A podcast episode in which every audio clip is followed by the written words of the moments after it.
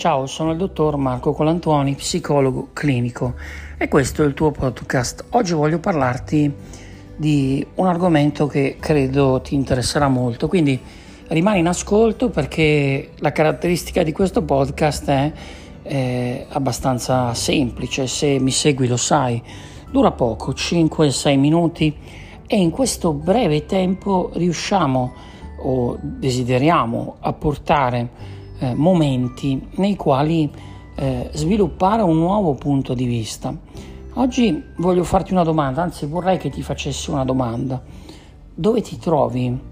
Non dove ti trovi fisicamente, in questo momento mi starai ascoltando magari dal tuo ufficio, dalla metropolitana, magari starai ascoltando questo podcast in macchina, quindi quando ti chiedo di domandarti dove ti trovi, la domanda che ti propongo di farti è una domanda più profonda, cioè dove sei in questo momento, a questo punto della tua vita, rispetto magari ad un obiettivo che hai definito. Molte persone si lamentano perché dichiarano di non riuscire a raggiungere i loro obiettivi, ma la questione da non sottovalutare e che spesso invece viene sottovalutata è la seguente. Non sanno bene, o meglio, non hanno definito bene il loro obiettivo, non lo hanno definito in termini proprio quantitativi, eh, non lo hanno definito in termini qualitativi, non hanno determinato un tempo per raggiungerlo e questo riguarda la proiezione rispetto al raggiungimento di un nostro traguardo ma soprattutto non hanno stabilito il punto di partenza. Facciamo un esempio, vuoi migliorare lavorativamente. Ok, devi definire prima di tutto che cosa significa per te migliorare lavorativamente. Per qualcuno potrebbe significare se oggi guadagna uno stipendio X, arrivare a guadagnare uno stipendio 2X.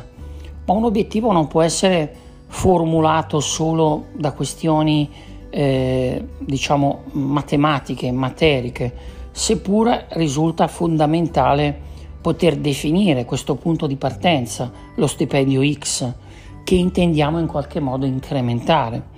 Ci sono tanti altri aspetti che possiamo eh, e che dobbiamo tenere in considerazione.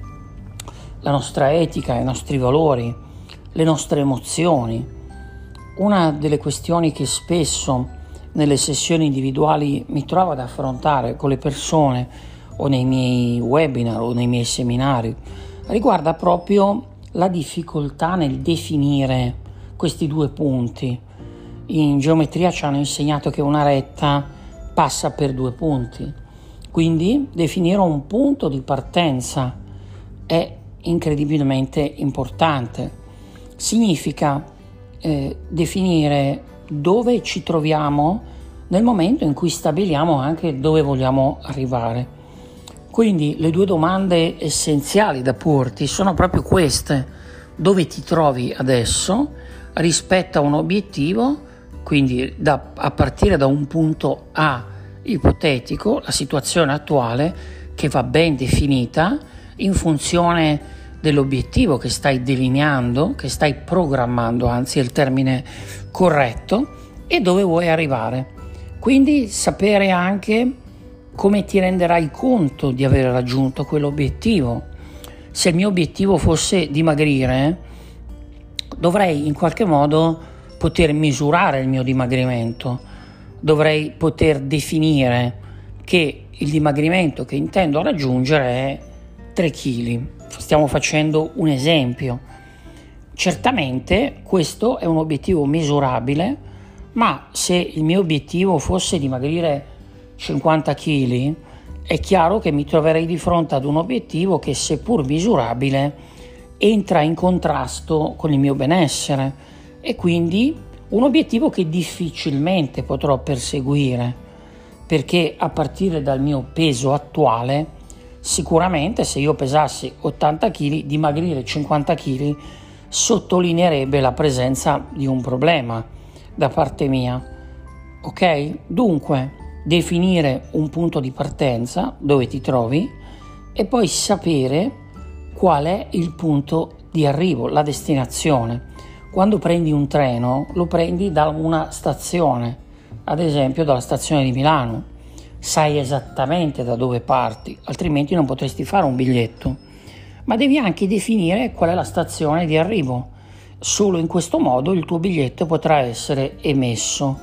Dunque, esattamente come il viaggio che fai quando prendi un treno, quando prendi un aereo, quando prendi un autobus, è fondamentale nella vita definire un punto di partenza, un punto di arrivo e rendere il tuo obiettivo misurabile ma anche eh, ecologico. Si, si, usa questo termine per eh, sottolineare che l'obiettivo che intendi raggiungere non dovrà essere eh, negativo per qualcuno intorno a te o comunque non, do- non potrà e non dovrà essere negativo per una parte di te. Se il tuo obiettivo fosse eh, migliorare lavorativamente, probabilmente quello che eh, otterresti è eh, un miglioramento per te che non dovrebbe determinare un peggioramento per qualcun altro. Dunque, obiettivi misurabili, obiettivi ecologici, obiettivi che rispecchino da un punto di partenza ad un punto di arrivo una tratta chiara e precisa.